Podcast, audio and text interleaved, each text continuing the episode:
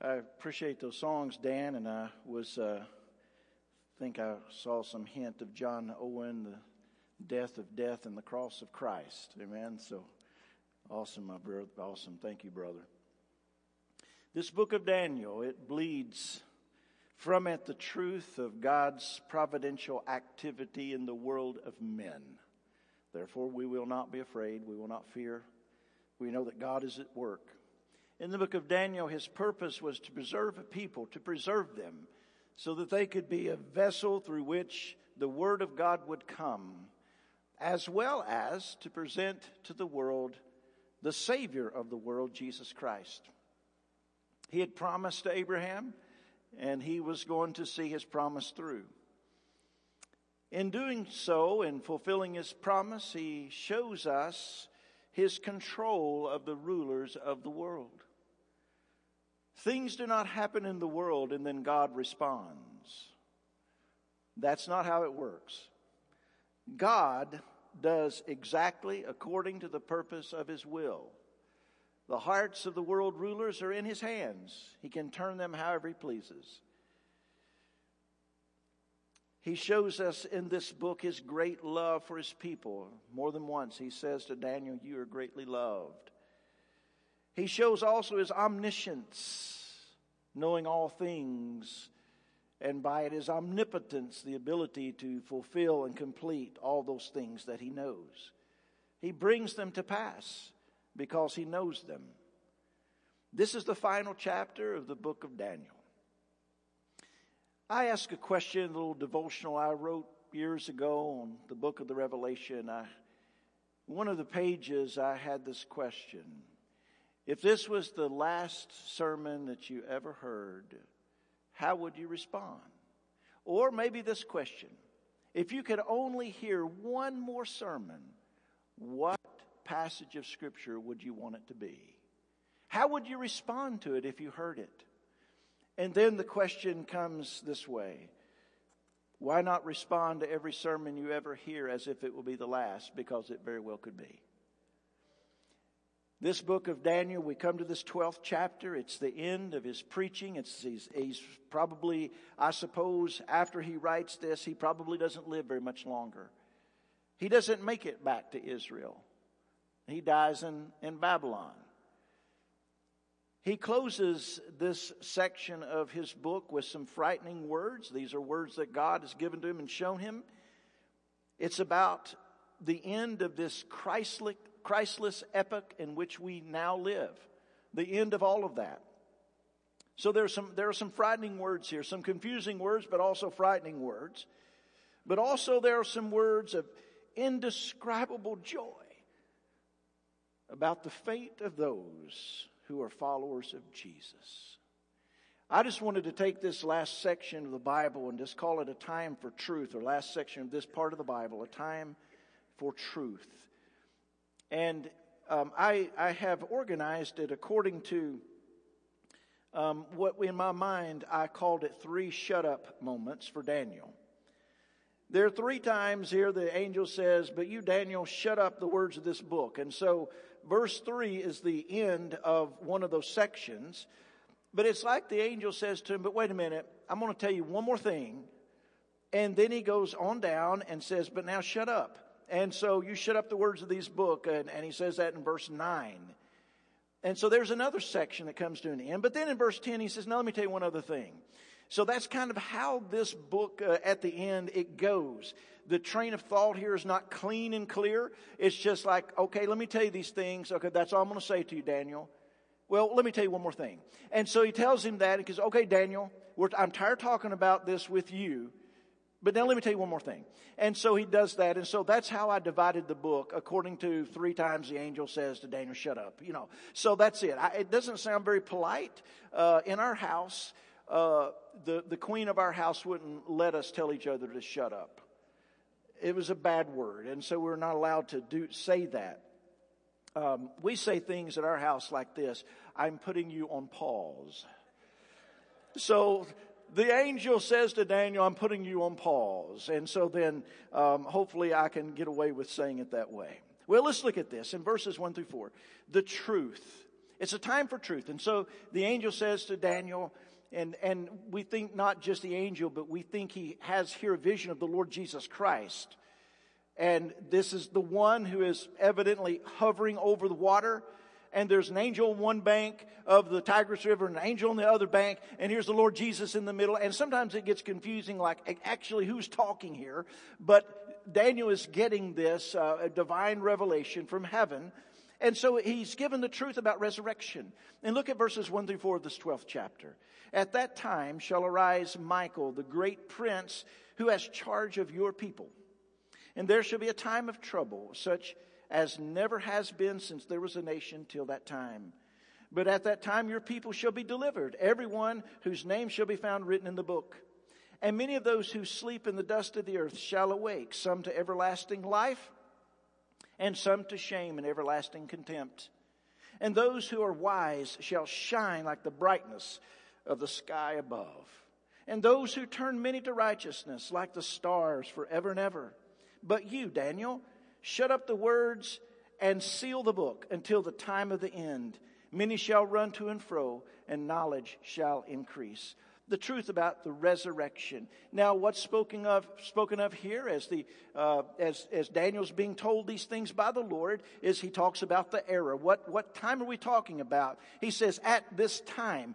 And you'll notice in that first verse, that something similar to at that time or during that time. It's repeated twice more.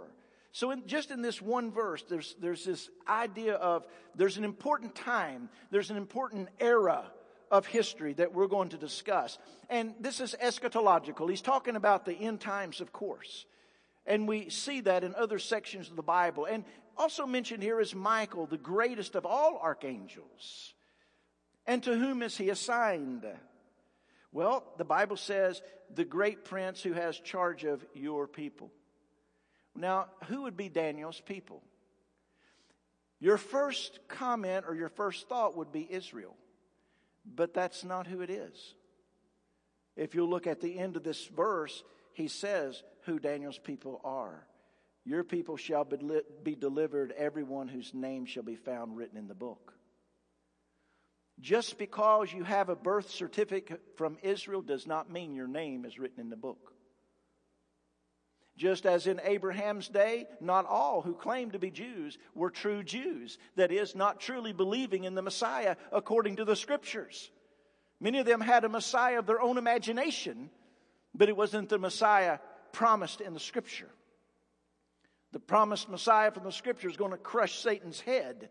That's the problem in the world and the Messiah in the scripture is going to take care of the sins of sinners. That's the Messiah that's needed, not someone who can just simply stop war in the world. And so Daniel is told here there's an angel that watches over your people, the greatest of the princes. Ladies and gentlemen, do you realize there's an archangel assigned to the people of God? Someone who works for Jesus on your behalf. And so we have this era that's being talked about. It's a horrible time. We know this, that according to the book of the Revelation, that at the end of all things, once the church has been raptured, that there are going to be many Jews that suddenly awaken and realize by the power of the Holy Spirit that this one called Jesus truly was the Christ of God, the Son of God, the Savior of the world. And many of them will turn to Jesus in those days. That's the era or time that's going to be talked about here by to Daniel by the Lord. Now, what's the extent of the resurrection?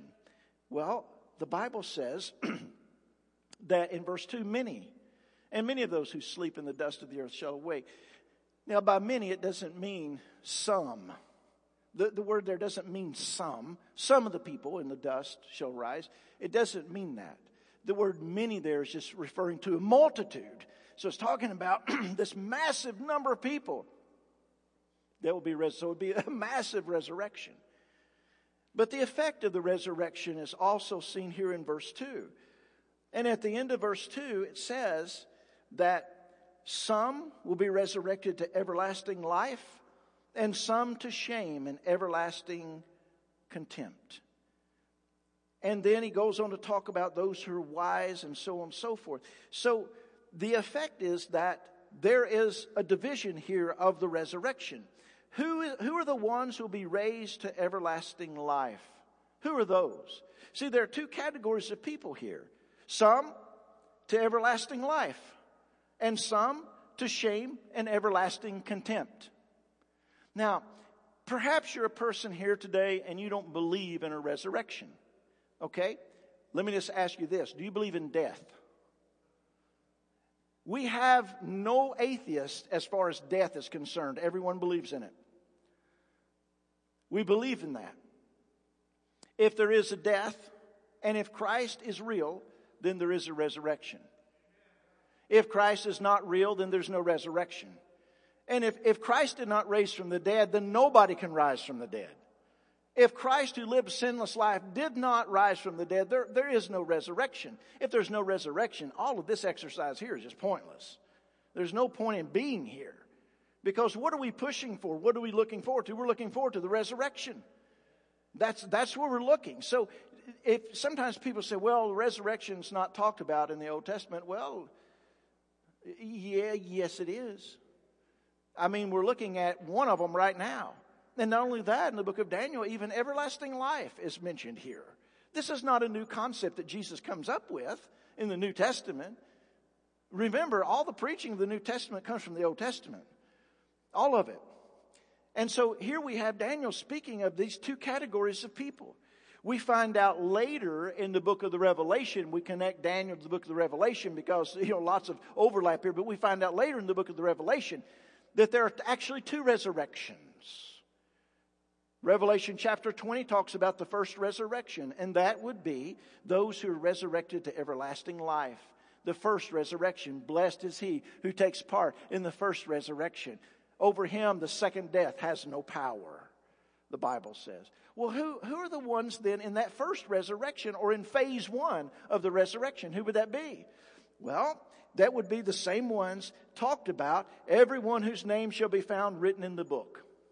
In what book? In those days, citizenship. If you became a citizen of a city, your name was written in the citizenship book. Now, they do it through taxes, right? Yeah, the IRS has your name. So, but there was a such thing as a citizen. You're either a citizen or you're not a citizen. Something, something that appears that perhaps leaders in our nation have forgotten that there's a difference. There is a difference. You're a citizen or you're not a citizen. So if you're a citizen, your name's written there. If you're not a citizen, you have no rights or privileges. You don't belong. You're a foreigner. You're an outcast. You don't have the privileges of citizenship. You don't belong here. It's the same thing with the people of God. Either your name is written in the Lamb's book of life or it's not. You're either a citizen of the kingdom of God or you're not and only those who are citizens of the kingdom through faith in the Lord Jesus Christ as Lord and Savior. Only those people have their names written in the Lamb's Book of Life. And only those are the ones that will be involved in the first resurrection, who will be blessed, over whom the second death has no power. Then a thousand years. Then the second resurrection. And you see in the book of the Revelation, behold, I saw a great white throne And the small and great stood before him, and the books were opened, and the other books were opened. And anyone whose name was not found written in the Lamb's book of life was cast into the lake of fire. That's what Daniel's speaking of here. The question for every individual is just, just this. Which resurrection you gonna be in, dude? You, you gotta figure this out. This is not play. This is not pretend. And I want to let you know there's not this third option for people who want to consider at that point. The time for consideration is now. It's not then. You don't get to wait till then and go, okay, well, you know, God, I didn't really understand about these two resurrection things. And, you know, I really get it now. And so now that I get it, I think I want resurrection number one. Too late, Bubba. That resurrection's already passed. The time to consider that is now. So he speaks of these two resurrections. One, those who will be resurrected to everlasting life, and then others to everlasting shame and contempt. That's the truth about the resurrection. Secondly, the truth about the tribulation. Verse 1 he talks about, again, if you'll notice there in verse 1, if we can jump back to it for just a moment, there shall be a time of trouble, such as never has been since there was a nation till that time. A time of trouble, an unprecedented difficulty of the time. This is called the Great Tribulation. In Matthew 24, Jesus spoke of this. His disciples said to him, Tell us, when will all these things be? And what will be the sign of your coming and of the end of the age? Here's what Jesus said. So when you see the abomination of desolation spoken of by Daniel the prophet, then let those who are in Judea flee. For then there will be great tribulation, such as has not been from the beginning of the world until now. That's what's spoken of here. Unprecedented difficulty of that time. Now, what's the cause of it? Well, we could jump to the book of Revelation, speak more of that. But for our purposes here, the book of Daniel has already spoken of it. If you remember the 70th week, and that is every week stands for, you know what, seven years. And in the middle of that seven year period of time, what's going to happen is, is this. It, it appears to me this is what's going on here. The Antichrist will rise to the scene. Political leader, world power. He's going to bring peace. And he's going to rally the Western world, probably including the United States, to enter into a treaty with him to defend Israel from Russia and from Iran. Sound familiar? And so he's going, everybody's going to be in turmoil about all of the war that's going on, and this man's going to rise and say, Look, I'm going to consolidate us together. We need a unifying factor. And so I'm going to unite all of us together. And so make an agreement with me that I'll be the leader and I will stop those people for you. And so everybody will be on board, especially from the Western Hemisphere. Everybody's going to be on board. And he's going to do it. He's going to stop. He's going to bring about the destruction of Russia, who's going to be the world power that's fueling all of this. And Israel will be saved. Oh, happy day. In the middle of that, though, at the three and a half year period, at three and a half year point of this covenant that he's made with the world, he will attack Israel. And he will have all of, of the world behind him when he does this in some way, he's going to convince the world that Israel is the scourge of the world. They're the ones who are trying to stop everything. Because what's going to happen is he's going to see Israel as the one nation that's stopping this world religion in which everybody believes the same. And so he has to unite the world, and he sees Israel as a problem there. And so at the middle of this point, it is, you know, the great tribulation, but, but in the seven years, but a lot of times we look at it as like it doesn't really get amped up, uh, ramped up until like the middle part of this thing. What happens in the first part of the great tribulation is you have two prophets that are preaching for three and a half years. And nobody can touch them. And they're preaching to Israel mostly and telling them to repent and believe the Messiah. And Israel, the, the Jews are going to try to kill these two prophets because they're tired of hearing them. And the Bible says of these two prophets that if anyone tries to lay a hand on them, that fire will come down and disintegrate that person on the spot. I want that. Can't have it though. And then at the end of three and a half years, these, God is going to allow us two prophets to be killed. And they're going to drag them through the streets. And it's going to be on the internet. It's going to be on YouTube. It's going to be on television. It's going to be on Fox News and CNN and a uh, worldwide. And people are going to applaud. They're going to make a holiday out of the death of these two prophets that preach mean. You know, these two prophets that have anger management problems. These two prophets that just don't believe in, in your little snowflake theology about we're all the same. Just doesn't believe. And so they continue to preach. This is what God said. Thus saith the Lord. And so then they'll be killed. And at that point, there are no voices now. The last sermon will be preached. No voice calling for repentance. No voice. See, people hate preaching. They hate preaching. They hate it. They consider it a waste of time and irritation or whatever. So it's, it's a bad thing. If we even use it in a derogatory way. Don't preach at me. And so it's a bad, it's a bad. Here's what, when I was a kid, here, here was the hallelujah day when the pastor would say, now, Sunday night, we're, we're not going to have any preaching. All of us kids were like, yes! We're just going to sing the whole time. We didn't want to sing either, but at least we didn't have to hear him, right? And so the world's going to be that way. And finally, these God, these polarizing figures, they'll be, they'll be done. They'll be gone. And it'll be like Christmas time. Everybody, it'd be a great, we'll put another holiday on the American calendar that the staff can be off on that day. They didn't get that. They're like, wait a minute, what's it mean? So, this is the great tribulation that he's speaking of here. Now, during this period of time, also, though, we see the undeniable sovereignty of the Lord. And look in verses 5 through 9. Then I, Daniel, looked, and behold, two others stood, one on this bank of the stream and one on that bank of the stream. And someone said to the man clothed in linen, who was above the waters of the stream, which is the Lord Jesus Christ, How long shall it be till the end of these wonders? And I heard the man clothed in linen, who was above the waters of the stream, he raised his right hand and his left hand toward heaven, and swore by him who lives forever that it would be for a time, times, and half a time. That is three and a half years. One, two, and a half. Three and a half years.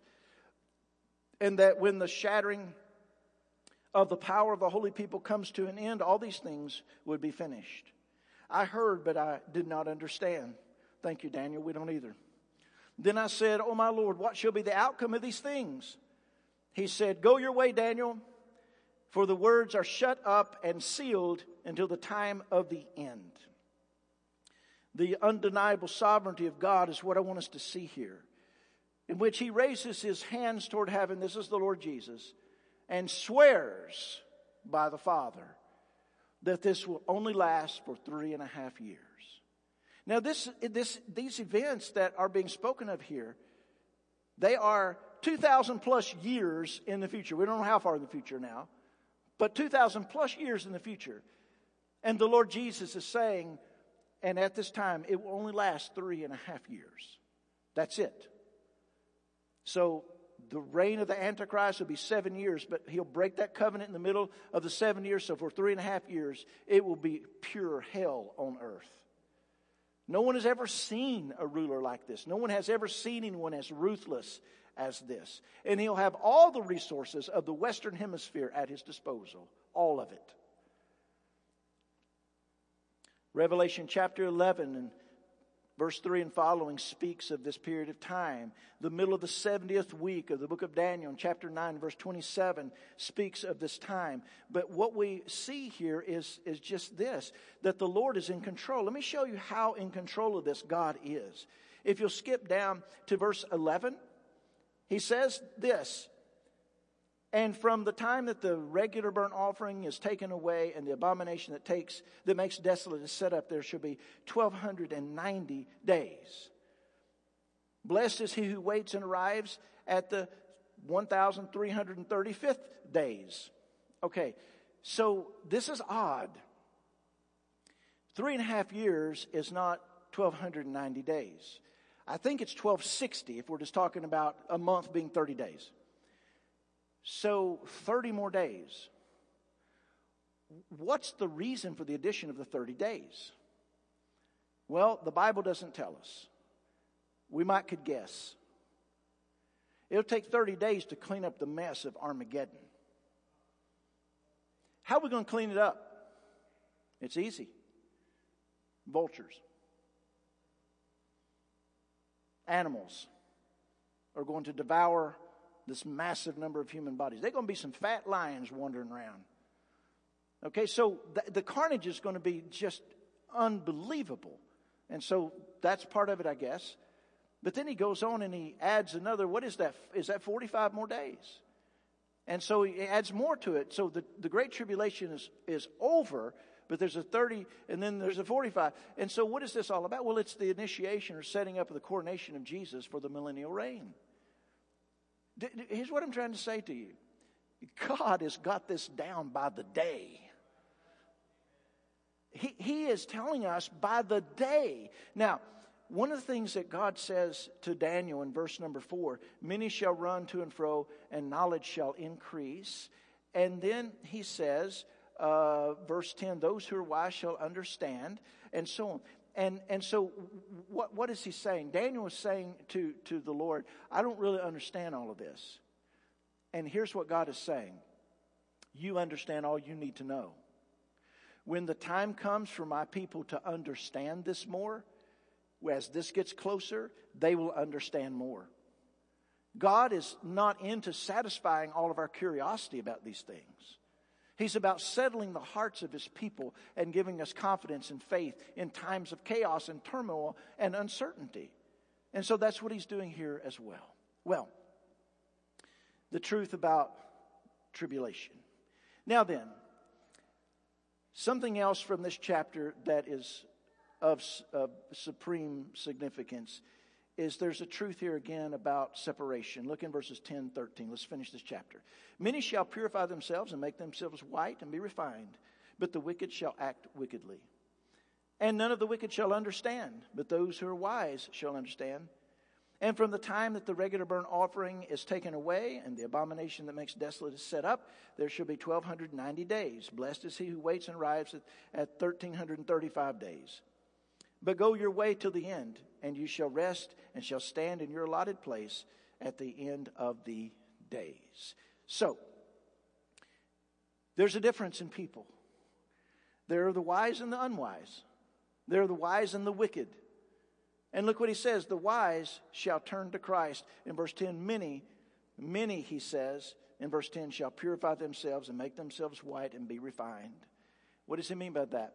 During the time of the Great Tribulation, there are going to be a large number, mostly of Jewish people, that are going to realize, oh boy, this is not what we thought. We've been in error all these generations. Jesus really is the Christ. He really is the Son of God. We must trust upon Him. No matter what happens to our bodies, no matter what happens to our little nation called Israel, it's beside the point. What matters now is our souls. Our souls are on the line. And so they will turn to Christ many and be saved. But also this the wicked shall turn to the Antichrist in verse 10, but the wicked shall act wickedly. Now, what's the difference between wise people and wicked people? Well, let's say this we all have this in common. We're born wicked, each one of us. So it's not anything intrinsic in us, and it's not anything that you get from your parents. The only thing you get from your parents is just a generation of wickedness. Thank you, mom and dad. It's been great knowing you. And so, you know, that's, that's just the way it works. So it's not that there's some good people and some bad people and you happen to be in the good crowd because you're here at church today. It doesn't work that way. As a matter of fact, a lot of wicked people come to church. So it, it, it's not that. It's, well, I'm a member of the Lions Club. What does God expect of me? It's not about do goodism. I mean, as a Christian, we, we do have a mandate that as we live in this world, we are to be doing good, right? That's what Christians should do. But there are a lot of non Christians that outgood me. They just do more good than I do. They just do. I, I don't know. I'm just, I can't keep up with them. And so, I mean, there are a lot of people just pick up a lot more plastic bottles in the park than I do. I just pick mine up if I drop it. I mean, that's just what I do. But, you know, there's just a lot of that. A lot of people doing good stuff out there, and it's really great. But, but the problem is, before God, they're wicked. What's the difference here? The difference is those who have come to Jesus as Lord and Savior. What makes us white? It says purified, white, and refined. And we don't mean white by ethnicity, we mean white rather than red.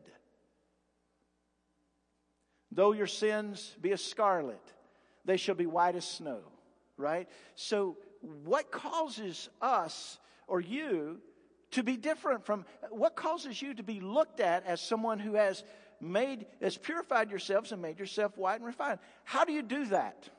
By trying harder? By reading your Bible more? Well, you should read your Bible more, might help you. I mean, by praying more, by doing what is no. We're clothed with righteousness that is not ours. You see, when I uh, and I go to the men's shop to get one of these fancy suits, you know. uh, it's hanging over the rack over there. It's not mine. It doesn't fit me. But when the tailor gets hold of it and fits it to me, and when the price is paid for the purchase, the suit is now mine. With Christ, the purchase has been made, and the robe fits perfectly for those who are in Christ Jesus. Clothed with his, with his righteousness rather than our own. That's what Christianity is about. It's about getting righteousness from somewhere else, not from ourselves. Every other religion in the world is how do I make myself righteous? And as Christians, we know that the answer to that is it comes from outside of us. We call it something like alien righteousness, but you know that's kind of weird now because I think kids uh, uh, immediately jump to like Star Trek or Star Wars or something. You know, so it's not that. It means it's from outside of us. It's foreign to us. Those are the ones who are wise. What's the beginning of wisdom? Fear God. That the wicked shall continue to be wicked, those whose hearts are not touched by the gospel. What is the difference here? Why, why is it that some people, their hearts are touched by the gospel, and for other people, it's not true? Uh oh. Now we're in a conundrum. Because, see, if you think that it's just a matter of convincing, then you have to tell yourself that since you've trusted in Christ, that your heart's not as bad as those wicked people who won't trust Christ. Oh my. Doesn't that make us better than the sinners? See, that's the whole problem with the whole Arminian debate, with all of that kind of human free willism that goes on with that. At some point, if we're going to be honest, if, if that's the way it is, and that everybody's just kind of on neutral ground, and some believe in Jesus and some people don't, if that's where we're going, then we have to come to the conclusion that some of us just don't have as wicked of a heart as other people. And that would be why I believe because I'm not as bad as you. Wow. Doesn't that put humanity on the pedestal all of a sudden? That's just not the way it is. We have learned from the book of Ephesians and other places in the Bible that as God has chosen. So anyone that believes in Jesus and is washed white it's all to the praise of His glory. It's a mystery. We don't know why and how He does these things. But He has done it. So if you are in Christ, I just want to let you know this. It's not by works of righteousness that you have done, but it's according to His mercy that He saved you in particular. You. You did not come into the kingdom by accident. You came into the kingdom by election. That's how you got in. If you bristle at that, do you know what the problem is? You still are wrapped up in yourself. No, I want a choice. I want to choose. Choose then. Choose. Go ahead and choose. Without the regenerating work of the Holy Spirit, everyone who've ever been born would be one of the wicked and we would all be damned to hell. Every one of us. Because there's none righteous. No, not one. We've all gone astray. We've all run from God. Sometimes we present humanity as if we're just these poor little sheep that are trying to find their way home. No, we're not. We're a bunch of billy goats trying to find our way to the garbage dump. I, I don't know what's wrong with people. So the wicked are going to turn to the Antichrist. And it, see, we know these things in our mind. Listen, some of you here, if, if all of these events begin to take place today, right now, today, you, you would know these things in your mind, but you would still turn to the Antichrist. You still would. How, how can I say that? Because you won't turn to Christ now. What are you going to do when there's economic pressure? What are you going to do when your job's on the line if you don't turn to, turn to the Antichrist? What are you going to do if your buying power is taken away if you don't turn to the Antichrist? What are you going to do if health coverage is taken away if you don't turn to the Antichrist? What are you going to do if the COVID vaccine is denied you if you don't turn to the Antichrist? What are you going to do? You know what you'll do. Well, let's wind it down here. So, at the beginning of this book of Daniel, here's what we find out Jesus Christ is king. Do you know what we find out at the end of this book? Jesus Christ is king. In those days of those kings, The God of heaven will set up a kingdom that will never be destroyed, nor shall the kingdom be left to another people. The stone, not formed by human hands, shall crush all the kingdoms of this world. And then will come true what the scripture has said. The kingdoms of this world have become the kingdom of our Lord and of our Christ, and he shall reign forever. That's the message of the book of Daniel. For us, practically speaking, we don't understand it all. You say, Pastor, this stuff, it just, I, I don't understand. One of my favorite seminary grads said to me, Dad, I just wish they would take the book of Revelation out of the Bible because the rest of it I can kind of get. I'm like, yeah, don't we all feel that way? This is a matter of, of, of humility where we, like Daniel, have to say, I don't understand it all, but I know all that is needed. Thirdly, from the book of Daniel, we can be assured of the resurrection of the dead. God is going to rescue you, but it may be through resurrection. It probably is not going to happen to you that you'll see, you'll be alive and see the rapture, right? Behold, I tell you a mystery.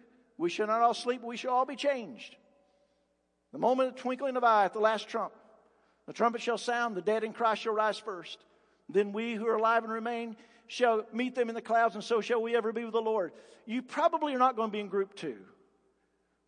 You're probably going to be in group one, the headstone people. Probably. But I can't say that, certainly, can I? But we can be assured of the resurrection no matter what. God will save us, our bodies, through the resurrection. Some of you are young and spry, and you just really don't have this yearning for the resurrection.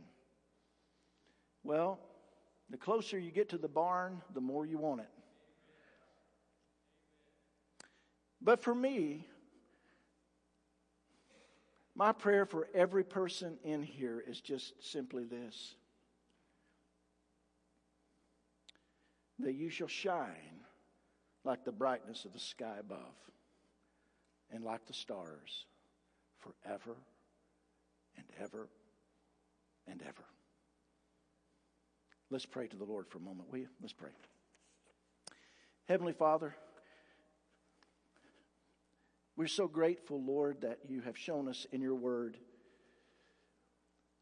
the truth about the end of the epic of this world, but also about the beginning of no end, everlasting life. We praise you, Father, that you have not left us without any hint or any insight, but help us, Lord, also to be humble enough to recognize this fact. We don't need to know all the details because we know the one who has all the details in his hands.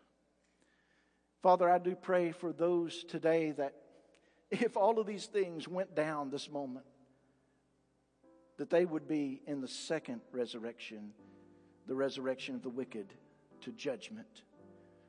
Oh God, help them to see if they play this out that far, there is no turning back at that point. And hell is nothing but having all the desires that you can think of and never having one of them fulfilled a desire for companionship, but being utterly alone, a desire for light, but being in utter darkness, a desire for absence of pain, but being in nothing but torment and pain, a desire for grace, but no grace to be found, a desire for mercy, but no mercy to be found, forever and ever and ever and ever. Lord, the cost is too great. I pray that you would work in those hearts, draw them to yourself, that they may come to Christ and be saved. Lord, I pray for your dear people as well. Lord, as we go through this life, there are things that happen, happen in our world even, and it's confusing and sometimes frightening and scary to us. But remind us, Lord, once again, that you are the God who is in control of all things and there's nothing that takes place outside of that which contributes, contributes to the purpose of your will. You have decreed it, and it will be so. So help us, O oh God, to rest in that. We may not be able to make sense of all things, even things that are just personal in our own lives, not happening to others, but in our own life. We can't make sense of it. But Lord, we know that you have got these things as well. Now, Father, I pray that you would work in hearts and lives this morning. Help us to respond to your word according to your desire and your plan. We pray in Jesus' name. Amen. Would you stand together if you've